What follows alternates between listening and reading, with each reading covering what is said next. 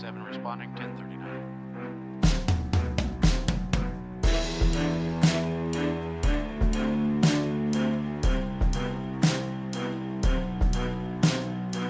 This is Over the Horizon and Far Away.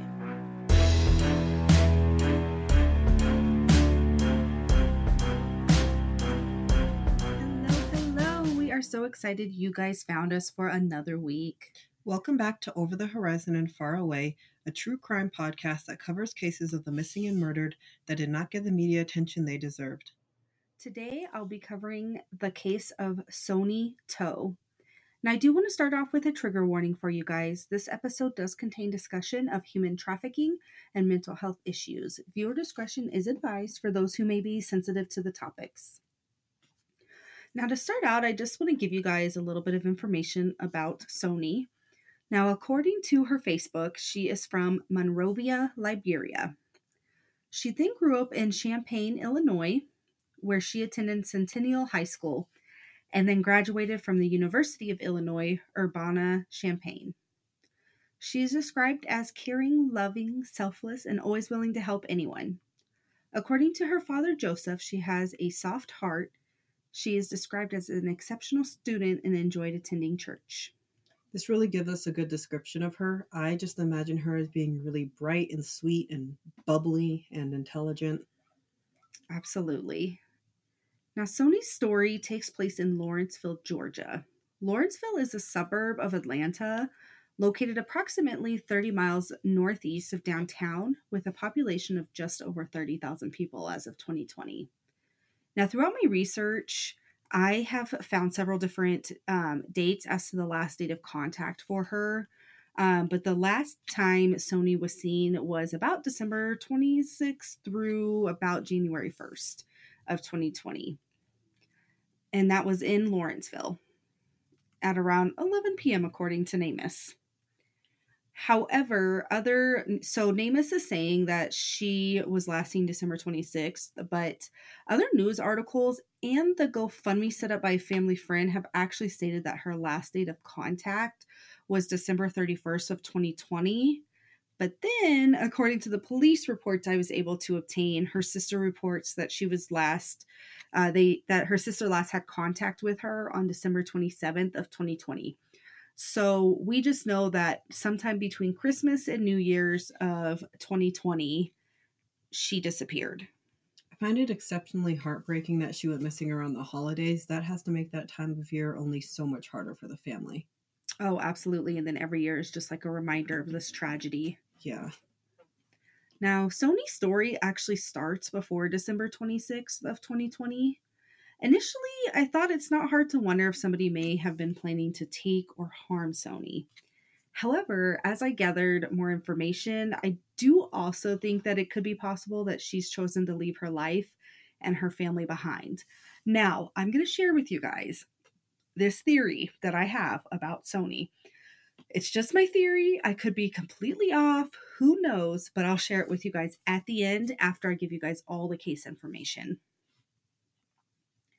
Now, according to WF or WMBF News, in late November of 2020, Sonie was found roughed up in a nearby wooded area. Now, a different news source, WCIA, reports that at this time, Sonie was actually found muddy in the back of a truck.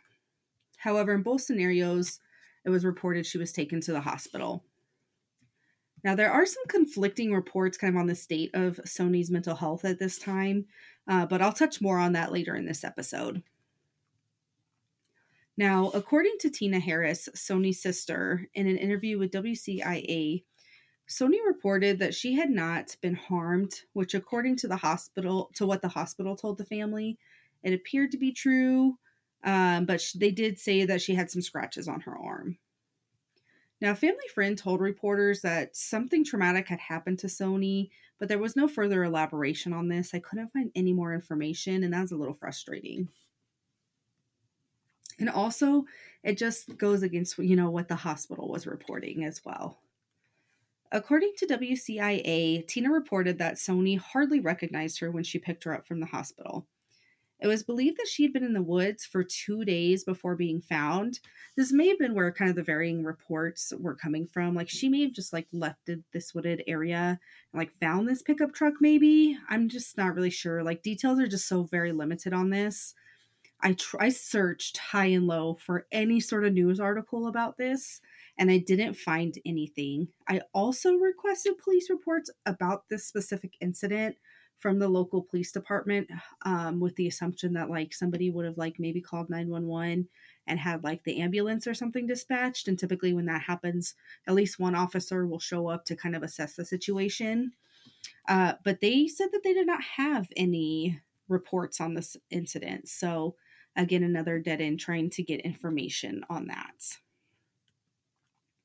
um, I was, however, able to get some other police reports regarding Sonie's disappearance. Um, and in one of those, it stated that she didn't have a mental health diagnosis, but that she had been hospitalized for erratic behavior. Okay, this is absolutely bizarre. She was hospitalized for erratic behavior, no mental health diagnosis, and I can't I can't understand she was found in the woods and there was just no information surrounding this. Like was she just hanging out in the woods or that's just so strange to me. Yeah, the whole thing is really weird for sure. Um, and that's kind of why I was leaning towards like initially, okay, she's very vulnerable. We might have these mental health things. Like, you know, she would be a very easy target for somebody trying to traffic her. Um, but you guys, there's more to the story. It's truly a wild ride. So buckle oh, I can up. tell. Now, I mean, again, the limited information, it just leaves me with so many questions. Like, you know, how did no one realize she was gone for two days? Or if they did and we just don't have that information, like, what were they doing about it? And, like, who is this man that owned the truck? And, like, what is the exact location of this wooded area? And, like, what is the true status of Sonie's mental health? Like, that's a huge puzzle piece we just don't have right now you know because then i'm thinking like dude we have a mental breakdown and she was like like in the woods just trying to survive with no real idea of what was going on was she held against her will and not harmed and then maybe escaped or released? Um, this incident would actually turn out to be the catalyst for the events leading to Sonie's disappearance. So Tina actually picked Sonie up and from the hospital and reportedly took her to the home that Sonie was staying at to get her belongings. And Sonie returned to her sister's home on Sweetwater Road. Now, again, the information on this home is very limited. I also found it interesting that it was referred to as the home she'd been staying at and not as like her home or like her apartment. Um, and then as I continued my research, I actually learned that the family had hired a private investigator, Robin Martinelli. And her impression of this home was that it may have been a home where women were being held at. So Robin actually made an interesting comment to reporters stating, and I quote, Sonie knew the code to get in the house just like all the other girls did. End quote. I need to know about these other girls and like how did Sonie come to find this particular home to stay at? Like that's certainly interesting to me because we know we have a sister that lives nearby. So like if you're relocating from Illinois, which is what she did, like why would you not go stay with the sister? I just have a lot of questions. Yeah, lots and lots of questions. There are just so many holes that I would love to have filled in here. Absolutely. Now, also, I want to know like, what exactly does Robin know about this house? Like, she just, I don't know. She seems like maybe she knows more, and I'm just really interested because she actually continued to go on to state to reporters that she believed that Sonie could have been a victim of sex trafficking. Now, I did attempt to contact Robin to get more information on like her investigation into Sonie's disappearance and if she happened to have like any updates um, that she could share, anything at all. And she did not respond to my efforts to contact her. Okay, if these girls are being sex trafficked, I'm hoping this wasn't just like glazed over and some sort of action was taken because it seems like that needs to be taken very seriously and maybe it wasn't. Yeah, definitely a huge red flag. But this human trafficking thing, we're going to talk more about it as the episode goes on for sure because there's just a lot of information about it. Now, even more confusing, we arrive at the time that Sonie disappears, which was on or around like December 27, 2020. all sources seem to agree that she simply just like walked away from her sister's apartment and was never seen or heard from again. Did any of these sources indicate why? They did not actually. Hmm. Yes.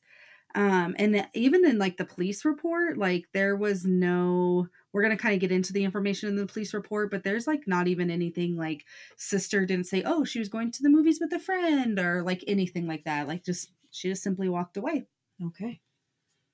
Now, family did make a missing persons report to the Gwinnett County Sheriff's Office.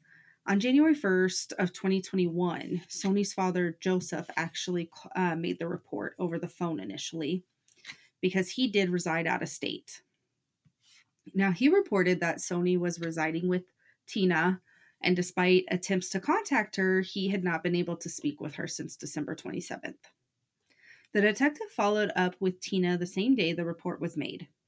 Tina reported that Sonie did not have any mental health diagnoses, but had been having some mental health issues. So, again, we kind of come back to that mental health thing. Do we have something that's undiagnosed at this point? Because it kind of sounds like potentially we do. Yes, it does. Now, she reported that Sonie was wearing a yellow dress and that she did not have a vehicle, so she believed that Sonie left on foot. And again, there's like no information on what was really done initially. There's like a little bit, but not a ton. And I will tell you, this was not like a move heaven and earth community search for this girl. Now, this actually just leaves me to wonder about so many things. Like, how can we make a solid timeline to retrace her steps if we can't even get a consistent date of last contact from people? And, you know, like, did we have a boyfriend or some sort of man that she was interested in? Like, what role would that person have played? And I mean, if so, like, any concerning behaviors from those people? Like, was she working and where were her, you know, were her coworkers spoken to? Were there weird neighbors? Any nearby security footage, um, like literally just anything, and there's just no information. Now, I was able to see from the police reports that she did have a phone. The detective did request locate information from the cell phone provider, but that cell phone provider actually refused to provide it without a warrant. Now, I have a few thoughts on this. Number one, if all they're really wanting is the location because we have a missing person, why in the world would you not just give that to them? For the love of God.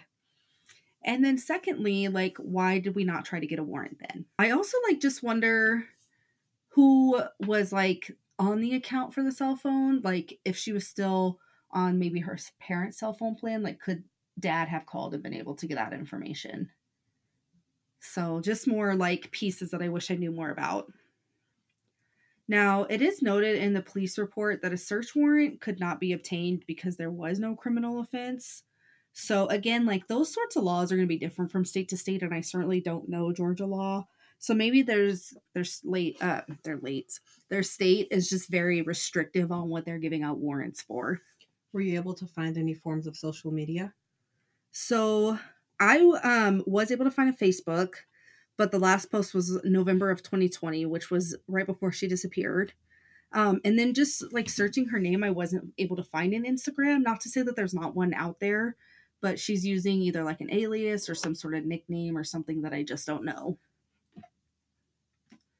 Now, I also learned that family members did try calling her phone, but by January 14th of 2020 phone, 2021, her phone number was actually canceled. Now, what I find interesting about this particular language is that this is the exact language that was used in the police report. So, like, how do we know that it wasn't just shut off for payment? Yeah, the phone number being Or non-payment. canceled is just odd. Yeah, and like, yeah, I just found it interesting. Like, I wonder what message they were getting that led them to believe that it was shut off. Yeah, not the phone shut off. The number was canceled. That's strange. Yeah. Now, on January 5th of 2021, the sheriff's office actually did issue a bolo or a be on the lookout um, for so- um, Sonie after obtaining some updated pictures of her from the family. While I'm happy to see that the step was taken, I do wish that it had been done as soon as the report was made. Yeah, that's a pretty big gap. Yeah. Also, interestingly enough, Tina mentioned to the detective that Sonie had actually done this before, but not for this long. And the last time this happened was when she was found in this wooded area in Riverdale. Okay. What's with the woods? what Yes, is happening right. with these woods? Yeah, it is really. I mean, again, we have the woods popping up and it's just really interesting. Yeah, why are we being so drawn to these woods? Yep. Now, following her being found um, in the woods, you know, she was taken to the hospital, admitted, but she had actually refused to um, stay and was ultimately released. And that's kind of really concerning to me um, because, again, we come back to the mental health issue. Like, what was done to really truly assess this? And like why could we not have put her on a 72 hour hold if there was concern you know for her safety and her mental health? Like did the hospital truly feel that she was stable enough to discharge? Now the detective followed up with sonie's mother esther her father joseph her sister tina and a family friend on numerous occasions between january and march of 2021 but there were no new leads or information that was useful. Additionally Tina did provide a DNA swab for the sheriff's department to be added to Sonie's NamUs case. Now, for those who are not familiar with NamUs, NamUs is an acronym for the National Missing and Unidentified Persons System. And it's utilized by law enforcement to keep all the missing persons cases in one place so that everybody can access them, regardless of what police department, sheriff's department, FBI, DEA, whatever, whatever an agency you're with, you can access this. Now, it's also utilized by the coroner's offices to assist them in identifying deceased parties or locating family of the deceased. So, on this database, um, it is like publicly accessible. Like, I can use it, you can use it. Um, I'm guessing that people who don't live in the US can likely access it as well. Um, but on this database, you can actually search for missing people. Um, there's like a section for bodies that have not been identified as well and then also a section for the bodies that have been identified but they haven't been able to locate next of kin. So, law enforcement can actually submit DNA of family members to this database so that coroners, when they find bodies that they need to identify, they can actually compare that DNA. They also learned of another possible lead when Esther identified Sonie's uncle Isaiah as a place that she would frequently stay. So her uncle resided in Loganville, another Atlanta suburb, about 30 minutes from Lawrenceville. Upon further investigation, the detective learned that Sonie was pulled over for a tra- traffic violation in June of 2020 by Snellville PD. And Snellville is again another suburb of Atlanta, which is also about 30 minutes from Lawrenceville and only about 15 minutes from Loganville. Now, Isaiah reported that Sonie was dating men and they would pick her up from her sister's apartment which according to the detective's notes was not information that had been previously provided by tina. And isaiah like had found this very frustrating and expressed that frustration to law enforcement. Now there did appear to be a person of interest that the sheriff's department attempted to get in contact with in march of 2021 according to police reports there may have been a possible boyfriend that often visited sonie and that boyfriend had been identified by this Uncle Isaiah. Her uncle provided the man's phone number to the sheriff's department. The detective did call the number on March 17th of 2021 and left a voicemail requesting a call back. And when he tried the number again later that day, the sheriff's department number had actually been blocked. Um, and I don't actually know why that like made me giggle, but I just thought, of course, it was like because that's not a red flag or anything, right? Um, yeah, so I found that very interesting. I actually don't have any other information uh, that the sheriff's department did any further investigation into this gentleman.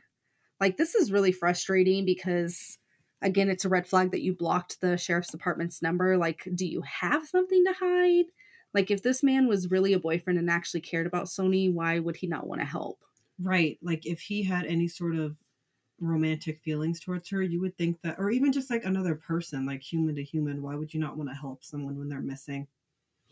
Yeah, and I would be curious what um like his criminal background looks like as well. Like I don't know, I just feel like more maybe could have been done and they the Gwinnett County Sheriff's Department did give me quite a bit of information. So I feel like had they followed up, I probably would have had those police reports because I got so much other information about it. So I don't know. Now, at this point in my research, Robin actually pops back up again. Now, she is that private investigator the family had hired.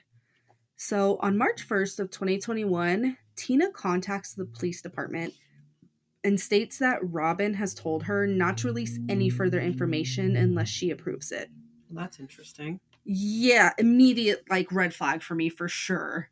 Um, so at the end of the day, like while a private investigator can be very helpful in doing like a really good investigation into something, like typically they work hand in hand to some extent with law enforcement. You know, at the end of the day, it's going to be law enforcement that's able to seek these charges. So it's concerning to me that it almost appears like she maybe does not have a good working relationship with law enforcement. And if that's the case, like it worries me that she's probably not the greatest private investigator. So I did find that very, very interesting. Now, it's also noted that Robbins sent multiple emails to the Gwinnett County Police, but the only one referenced, like in the police reports um, that I have, is she stated that she confirmed that Sonie was driving for Uber and wanted the detective to get a subpoena for those records, but they ended up not um, doing this. And it looks like, from what I can tell, they didn't do this because there was, again, no criminal complaint. So that must have something to do with Georgia law. I don't know. Uh, maybe we have like a, lawyer or somebody who works in the criminal justice field in Georgia that can maybe shed some light on that for us. Hit us up in the socials if you're listening. Um, but the other thing that I find interesting about this is the sister reported to police she doesn't have a car. So, how is she driving for Uber? Are we using the uncle's car? Perhaps that's the situation if we're getting pulled over elsewhere. Um, just again, more puzzle pieces that just don't quite fit because we don't have the information. Mm-hmm. Now, my heart does go out to this family. Like, they were following leads, and at one point, there was a report of a few possible sightings of Sonie on the East Coast. So, in April of 2021, it was reported that she was staying at an address in Garfield, New Jersey. And I wasn't able to find who made this report initially to Joseph, but it was actually Joseph that had passed that information on to law enforcement. The Garfield police did perform a welfare check to this address only to learn that it was a bed and breakfast. And Sonie was not there, nor could they verify that she had been there prior to their check. Now, there is also a report that Sonie had been spotted in Myrtle Beach, South Carolina. So, a woman named Ashley allegedly texted Sonie's sister Tina, stating that she spotted Sonie at a Boost mobile store on 3rd Avenue South in Myrtle Beach in September of 2021, which would have been nine months after she was last seen. So, according to Ashley, the woman she saw was walking back and forth in front of the store. She had this kind of blank stare um, and she appeared to be very confused. She had a large afro and appeared very thin. Now, there are police records on this, and according to those, Tina actually went to Gwinnett County Sheriff's Department to provide this information to them on September 22nd of 2021. However, she reported that Ashley had texted her the previous day. It was also noted that Ashley told Tina that she was not willing to speak with the police because she didn't have a license and the Myrtle Beach Police Department was racist. Now, Joseph actually spent five days in Myrtle Beach seeking the local police department's assistance in searching for his daughter. This same article goes on to quote Myrtle Beach Police Master Corporal, maybe? You're better at those abbreviations. What do you think that is? I have no sort of idea. MCPL for anybody listening. Maybe one yes. of you guys can let us know. It was a representative of the Myrtle Beach Police Department. uh, he was quoted saying, We unfortunately never had any evidence that she was actually in the city. As soon as we found out about it, we assigned an investigator as well as put out information and her photograph to the officers working in the area where she was believed to have been seen. But we were never able to actually confirm any um, actual sightings or video of her being in our city. End quote.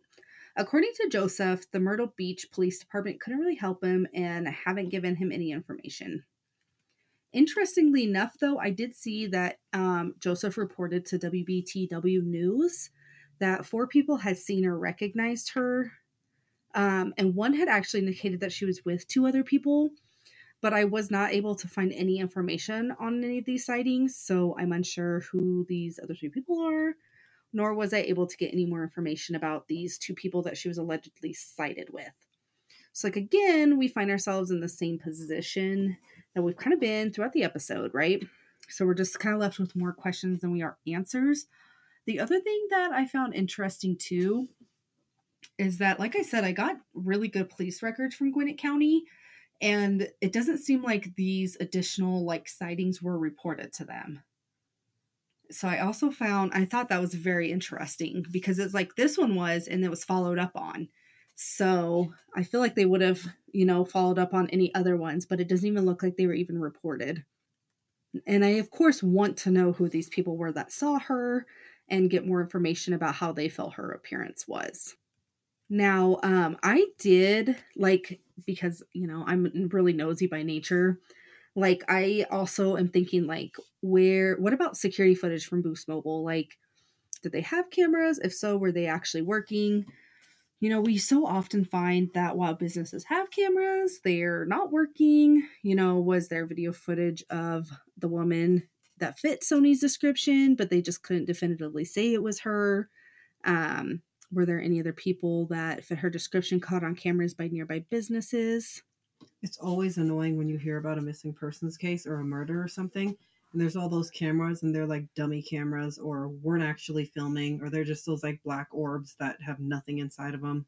Yeah, or they're like, oh no, we recorded over it just the other day. And it's like, are you kidding me? Yeah, exactly. yeah, it is definitely frustrating. So I did kind of go off on a little bit of a research tangent in this case. So I did go ahead and request the records from the Myrtle Beach Police Department. They actually um, responded saying they had no records regarding Sonie. So I did actually follow up um, with someone regarding the work that they had reported to the news sources, right? Because like I knew they had done something, they'd spoken to the media. So I immediately got back to him and was like, hey, like this is, you know, what I'm trying to find out more information of. And so, actually, within a day of that request, um, a representative from the police department did call me. He was a detective or something. Um, I don't really know all their um, positions and whatnot. Sorry, guys. I'm not a police um, professional. now, when I inquired about how they learned about this possible sighting, he thought that Gwinnett County had actually reached out to them and requested the assistance. And they actually provided um, Myrtle Beach Police with Sonie's photo and description. So they also did issue a be on the lookout or that bolo um, for Sonie in that area. And then when I inquired kind of into the search area, our search efforts, and wanted to know kind of what the status was of possible security footage, um, they did say that they did look like in the area of Boost Mobile, but came up with like no evidence or clues that she was ever there. Uh, he did not recall any contact with the family, but stated that they typically reported back to the requesting agency um, about whatever they found. But of course, in this case, nothing was found, which is why they didn't have any reports to send back to Gwinnett County, which is why they ultimately didn't have any reports for me. Now, I also inquired about kind of the area of this Boost Mobile store and like what it was like um because again i don't know the area. I've never been to myrtle beach. I um i don't even think i've actually ever been to south carolina in fact. Um but anywho i learned that this was actually a main road that leads to and from the beach um, from the city. So it is a very high traffic area. Now this information um definitely you know kind of makes me believe that sonie could be a victim of human trafficking. Like she could have very well been in the area but not stuck around for very long. So it would have been hard to catch her while she was there. And it would have been easy for her to kind of move in and out of the area, just kind of blending in with the other beachgoers. Yeah, those large crowds would make it just so easy for her to. I mean, she could just socialize with anyone and just be in a group for hours on end. Well, that and like they're used to people coming out to the beach from the city. So, like, you're used to not really recognizing people. Like, it's always going to be strangers around you in that scenario because yeah. it's a touristy area. Now, back to that camera footage from the Boost Mobile for just a second. So, because I am who I am and I'm nosy by nature, I actually decided that I was just going to call that Boost Mobile and see what I could find out. now, I definitely felt that it was important just because I wanted to confirm that there was no video footage because that could be a really important piece to actually finding Sonie. And a very kind woman managing the store did let me know that unfortunately they did not have any outdoor cameras. They actually only had like indoor cameras at the store. Um, and that was the case then, and that is the case now. So that was a little bit of a bummer. And then I did actually decide I was just going to do like a street view on Google of the Spruce Mobile so I could kind of get a better understanding of the area. And just like the officer said, like it does sit right off the 501. That's that main road that I previously referenced. Um, it's actually in like a strip mall type setup uh, with a large parking lot. And then I utilize Google Street View to try to look at all the other businesses in this little strip mall and like around the parking lot. And then I actually noticed that there were actually businesses across the street as well and like a little smaller strip mall type thing. But not a single one of them looked like they had cameras. Not one of them. There were probably 10 to 15 businesses that I saw, not a single camera. Not even on the lights in the parking lot, nothing. So that ended up being a dead end, which was super disappointing and frustrating. Now, from this point on, things seem to just kind of go silent for some time. But then we come to October of 2022, 22 months following Sonie's disappearance. On October 27th of 2022, Joseph contacts the Gwinnett police again with a possible sighting of Sonie. By this point, the investigation had been suspended due to all leads being exhausted and the case no longer even had a detective signed, assigned to it. Now, Joseph had actually been in contact with the Illinois Police Department, which is where he was residing at the time. So, Gwinnett County followed up with them first. So, Joseph had reported to law enforcement that two family friends contacted him stating that Sonie was at an address in Garfield, New Jersey, and provided a possible phone number for her. The new officer handling this learned that this was that same bed and breakfast that we previously talked about that she was possibly spotted at. After the law enforcement agency spoke, um, it was determined that the Garfield police would not be doing anything um, further. They weren't going to be sent for a welfare check, nothing like that. And the, they really didn't list like a specific reason for that. Um, which honestly, part of me is like, that's really frustrating. Like, why can't we just go check? Like, you're telling me you don't have a beat cop in the area that can spare five or 10 minutes to just go check it out. So that was kind of frustrating to me. Um, but there's not really a lot I can do about it, I suppose. So now it, you know, it's noted that, you know, this is when the officer follows up with Joseph. And Joseph was reported to have been like demanding this welfare check and when an inquiry was made as to like any additional evidence that made him think that this location you know was in fact where she could be he really didn't have anything else to provide. Just do the welfare check. I don't understand why this was such a complicated thing. Absolutely i agree. The officer mentioned to joseph that as an adult sonie could leave and choose not to contact her family doesn't mean her family's not worried about her and something could be wrong with her yeah, for sure. And at this point, it's still an open missing persons report. So it's not like she showed up at the local police department there and said, Hey, I'm good. Just don't tell them where I'm at. So, exactly. Yeah. I mean, again, just do the stinking welfare check. My lord. Now, you may be wondering about that phone number that was mentioned. So, the officer did try um, to call that number, but he received a message that stated the number wasn't working. So, this makes me think was this information ever good to begin with?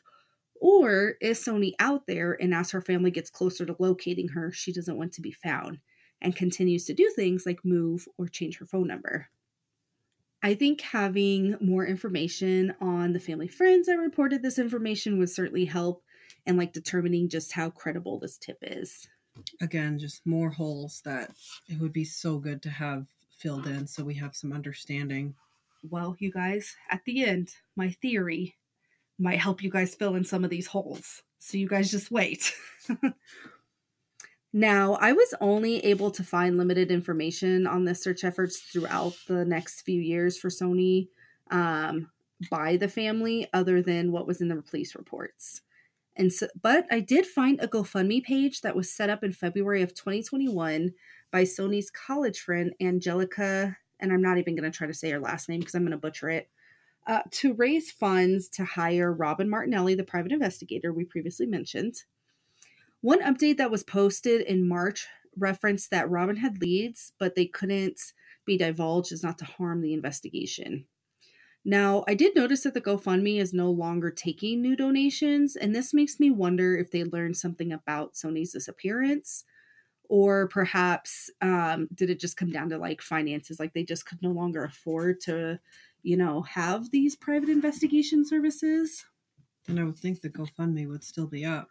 Yeah, I mean, it just, I don't know. Maybe it just, they weren't getting donations and then they just had to give it up. I don't know. Maybe.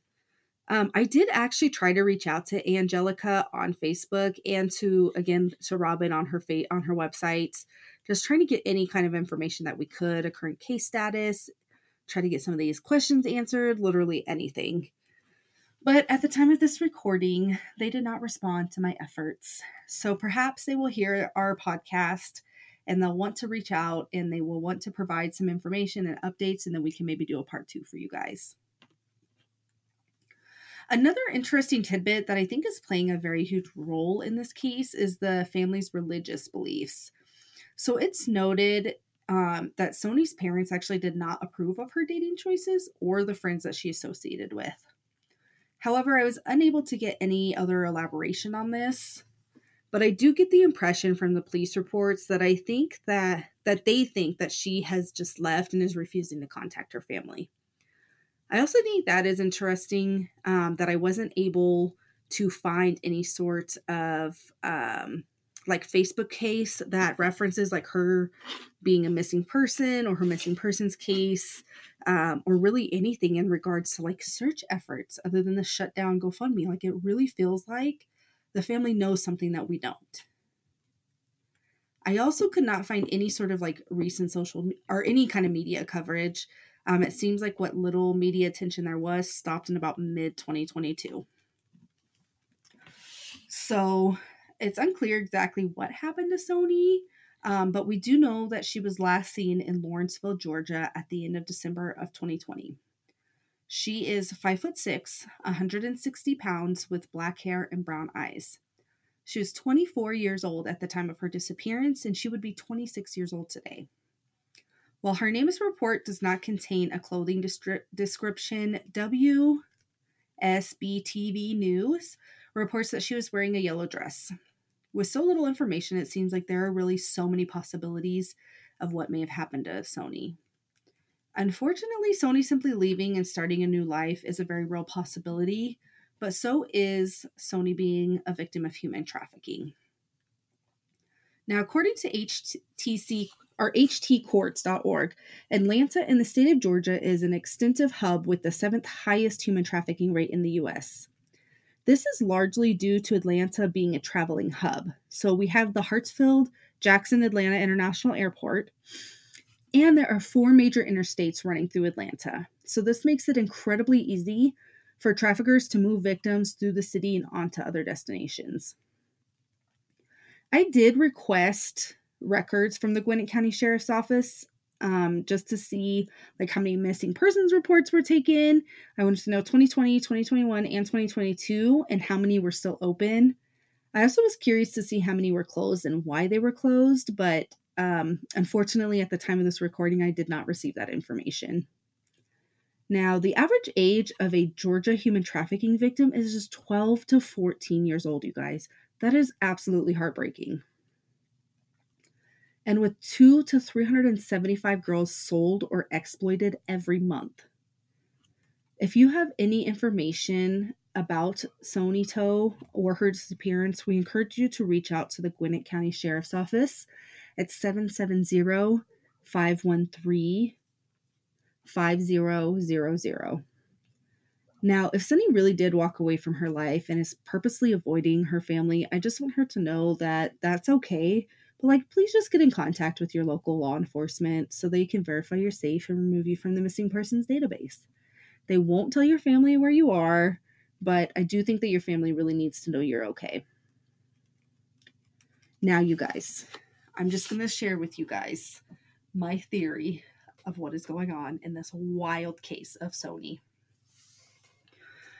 So I think that she did, in fact, decide she wanted to leave her life. And I think that her sister assisted her in that and continues to assist her in that. And the reason why I think that is because it seems like there wasn't a lot of information provided initially. You know, we had the uncle that referenced, oh, we have these other people. That was never mentioned by the sister. And if they were picking her up from her house, like I would think she would know that. But also, like she waited until the next day to report that that girl had contacted her about sighting her or seeing her. And then I also found it interesting that like two family friends had a phone number for her. Like, how would you have a phone number for her? And then it was suddenly disconnected. And how do you stay hidden this long without some sort of help? So I don't know. That's just my wild assumptions and thoughts. And it kind of just fills in some of these blanks that we don't really have a lot of answers to. Um, and certainly, if you were feeling smothered by your parents and their beliefs because they were very different than yours, um, you know, I grew up in foster care. I know what it's like to have to cut parents off, but um, certainly not for religious reasons. But um, I do know what it's like to have to cut parents off. And so I don't know. That's just, just my kind of what I thought might be a possibility in this scenario. That does fill in some gaps, especially like her sister was helping her in the beginning. Like she took her to get her belongings. So why would that help suddenly drop off? It does make me think of that sighting when she was walking around, like looking really skinny and maybe like not kept up the best. Like what was going on in that situation? How much is her sister supporting her if that's the case? But I mean, it does fill in a lot of holes.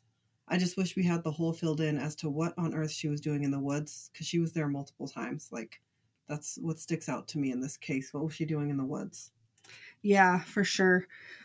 I don't know. Maybe we'll learn more. If we do, we definitely will get you guys a part two for sure because I think to actually find out what happened would be very interesting, especially if my theory is even like a little bit accurate. But yeah, we'll just kind of see what happens. We'll keep watching the case for you guys and give you guys any updates. In the meantime, I did just want to provide some resources. So, human trafficking is a very real and very scary problem in the US. So, if you're a victim of human trafficking or you know somebody who is, resources are available. You can contact the National Human Trafficking Hotline at 888 373 7888 or you can learn more about resources at futureswithoutviolence.org. This information will also be included in our show notes. Thank you guys so much for listening. You can find the source material in the show notes. To show your support, please leave us a review on the platform you are listening on. This is the best way to support us, and this is what pushes our podcast out to new listeners. You can subscribe on Patreon. We are on Patreon as Over the Horizon and Far Away. We're also on Facebook, Twitter, Instagram, and TikTok at Over the Horizon and Far Away. If you would like to submit a case for us to cover, you can email us at over the horizon and far away at gmail.com, or you can find our case submission form on any of our socials. We will see you guys next week. Bye.